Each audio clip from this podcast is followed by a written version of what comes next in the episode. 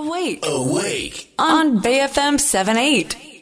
人生100年時代のお金との良い付き合い方について考えていくコーナーです。えー今日のテーマ、保険のメリット、デメリットということなんですが、ちょっと質問が来てますのでご紹介しますね。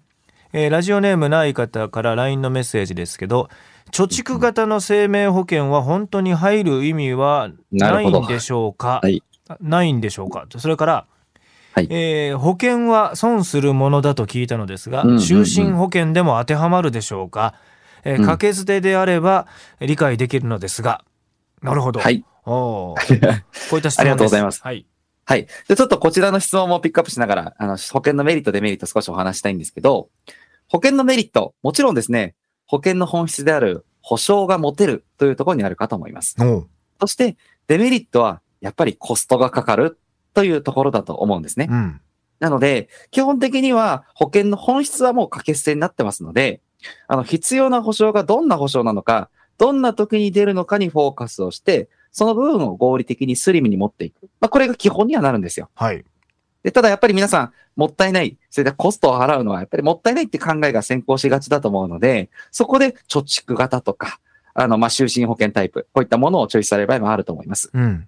で、この場合っていうのはですね、実は、その、掛け捨てのもちろん保証って要素も掛け捨てで入っていて、プラス、貯蓄という性質になっていて、まあ、全体で見ても貯蓄性があるみたいに見えているのが、本来は貯蓄型の保険になってます。うんうん。でなので貯蓄型の100%貯蓄、貯蓄が100%っていうのは保険商品じゃないですもんね。そうですね。基本的にそれは貯金だったりとか、うん。あの、貯蓄というか、まあ、投資だったりとかってものとちゃんと分けてやるのが普通なんですね。うん。なので、あの、まあ、貯蓄保険っていうと、円建ての就寝保険、まあ、円でお金を貯めていくような貯蓄型の保険だったりとか、あとは外貨建て、米ドル建てのとか5ドル建ての貯蓄型の保険。また最近だと結構ブームで売れてるのが、変額就寝保険っていう、うん。投資信託をベースに、あの、運用を行っていく保険なんかもあります。はあ。信託を中心にやっていくってことは何、掛け金が変動するってことですか？そうです。掛け金は変動はしないんですけれども、うん中で8つぐらいこう選べる、まあ、確確定拠出年金みたいに選べるファンドみたいなのがあって、はい。中で投資信託どれに何パーセント入れるか自分で選んだりとかスイッチングできる。投資と保険のハイブリッドみたいな感じですね。そうです。あの、実際、本来保険っていうのは、こう皆さんが払ったお金っていうのは、一般勘定っていうですね、ところに入れて、まあ、公社債っていうですねうん、手堅いものを中心に運用して、なので、何パーセントのリターンですよとか、利率どうですよって大体決まっているものがほとんどだと思うんですけれどもうん、うん変額保険っていうのは、皆さんが預けたお金は、特定勘定っていう、ちょっと、あの、特別勘定っていう、ちょっと別の場所に入れてですね、はい。あの、違うもの、投資信託とかで自己責任で運用ができるというものになってます。はあ、そう、でそうなると、じゃあ、はい運用益が出ないこと、逆に言うと、損が出てしまうこともあるってことですね？もちろんあります、あります。うんえでそれに今保険がついてると。そうです。これとプラス保証がついてるという形で、で、これは保険もついてて、投資も初めての方にお勧めですっていうところだけで売られたりとか、うん。お金貯めたいって人にも、変額保険売った方が、私は変額保険も投資信託もご案内できるんですが、収益どっちが出るのって言われたら、売る側にとっては変額保険なんですよ。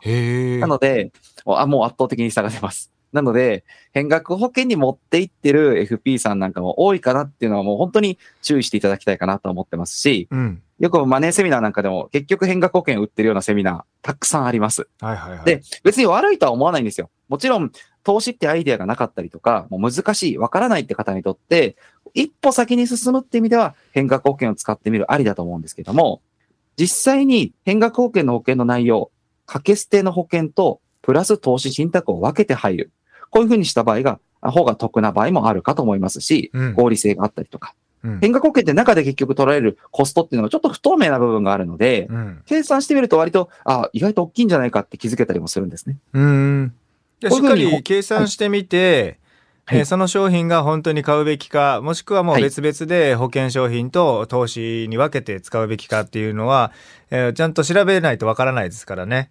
そうです。また、うんあと、まあ今、貯蓄型の生命保険入る意味ないんでしょうかってご質問もあったんですけど、で、まあ、入る意味ないことはなくて、やっぱり、強制貯蓄って意味では、私は入る意味は全然あるのかなというふうに思っています。強制貯蓄ね。はい。まあ、僕も実際それ経験しましたけど、やっぱりたまるっちゃたまりますね。そうです。あの、知らないとこにお金を避けていきますし、うん毎月強制で引かれるので、なんか、損得だけで考えて、例えば NISA だったりとか、まあ、外貨預金は外貨預金で自分でやろうとか、まあ、ちょっと知ってる方だと外貨 MMF 使おうとか、やったとしても、結局それ毎月本当に入れ続けないと意味がなかったりしますし、うん。預金ってやるとやっぱり使っちゃえる部分もあるので、うん。また投資商品なんかも、あの、本当に投資の本質が理解できてたら投資信託で積み立てていいんですよ。でも、まあ、変額保険も同じですけど、投資は絶対ではないので、うん。やっぱり時間をかけなきゃいけないとか、その辺が分かってないと結局相場に居続けることができなくなってしまうので、うん。だっただったらまだ変額保険やってる方が、まだ長く続けられて、あんまり保険でやってると、その中がどうなってるか、まあいい意味でも悪い意味でも気にしない方が多いので、うん。まあ気づいたら溜まってたとなるのは、まあいいとこかなというふうには思ってます。はい。これ保険は損するものと聞いたのですが、就寝保険にも当てはまりますか？という質問。これはどうですか？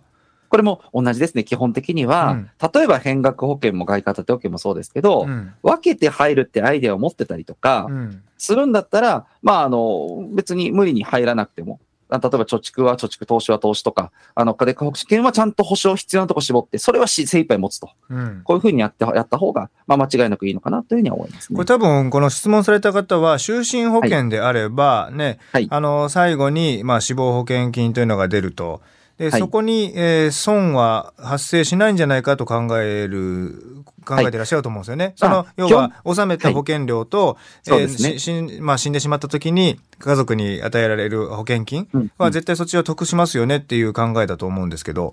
基本的には、あの、その考え方って、数字の上で確定して、例えば何パーセントですって出てるんであれば、間違いではないと思うんです。うん。ただ、一方で、その損かどうかっていうことをまたいろいろ話も出ると思うんですけれども、うん。例えば皆さんが保険会社に100万円貯蓄制の商品を預けたとしたら、この100万円っていうのは保険会社はその裏で公社債を大体メインで買買ってですね、運用しております。うん。資産運用してリターンを取ってるんですね。そこから自分たちの利ザヤっていう取り分を取ったりとか、あとは当然保険だったら保険保証料とか保険関係費ってところで取ってですね、その分も引かれて皆さんに返ってきてます。うん。で、じゃあこの直接例えば公社債を買うアイデアがないのかっていうと、証券会社を通すと、その公社債って実は買えたりするんですね。うん。これ直接金融っていうの、保険とか銀行っていうのは間接金融って言って、皆さんのお金が間接的に公社債に行ってるって形になります。で、この公社債を自分で買うってアイデアとかを持ってる方だと、やっぱりそれはそれでやって、保険は掛け捨てで保証だけは持つ。こんな風にやった方が、まあ、損得で言うと得になる場合もあるかもしれないんですね。うん。ただまあそういった結構難しいので、はい難しいなと思うんだったら、もう絶対にあの保険を使っていただくっていうのは私はいいアイデアじゃないかなっていうふうに思います。なるほどね。じゃあ投資目的とか貯蓄目的の要素が入った保険商品っていうのは、はい。自分で買い物に行けない人のために、代わりに買い物に行ってくれた人が、あの、袋に詰めてくれたセットだと思って。そうです、そうです。あの、うん。特に外貨建て就寝とか、うん円建て就寝は結構、あの、公社債買いに行くのって難しいですし。金額のロットもいるので、それはもう保険でやるって割り切ってやっちゃうの全然ありだと思っていて、うんただ、変額保険に関しては、もう今投資信託って商品ありますし、NISA って制度もあるぐらいなんで、それを入るんだったら投資信託と掛け捨ての保険っていうふうにやった方が、私は合理性はあるんじゃないかなと。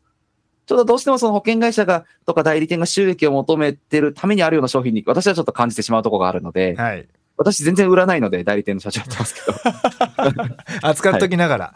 変額保険はそうですね、ほぼ売らないですね。ああ、そうなお客んです、ね。様から両方あったりとか、うん投資信託怖いから保険でって、まあ同じなんですけどね、中身は。うんうんうん。はい。そういう方にはご案内したりします。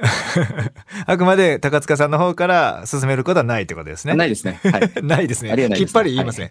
はいえ今日の放送内容は、 AWAKE のポッドキャスト、 Spotify、えー Apple のポッドキャストでも聞けますので、聞いてみてください。高塚さんへの質問、幅広く募集中です。LINE でも、もう Twitter でも何でもね、いいんですけれども、えーいろいろと保険、投資、家計、えーその他、高塚さんってなんでそんな考え方になったの？どういう趣味なの、どういう生活してるの？とか、そんなんでもいいので。ああ、全然、はい。答えますんで、はい。フィナンシャルクリエエイト代表取締役高塚智博さんに今朝も出ていただきました。どうもありがとうございました。はい、ありがとうございました。はいまた来週です。はい、お願いします。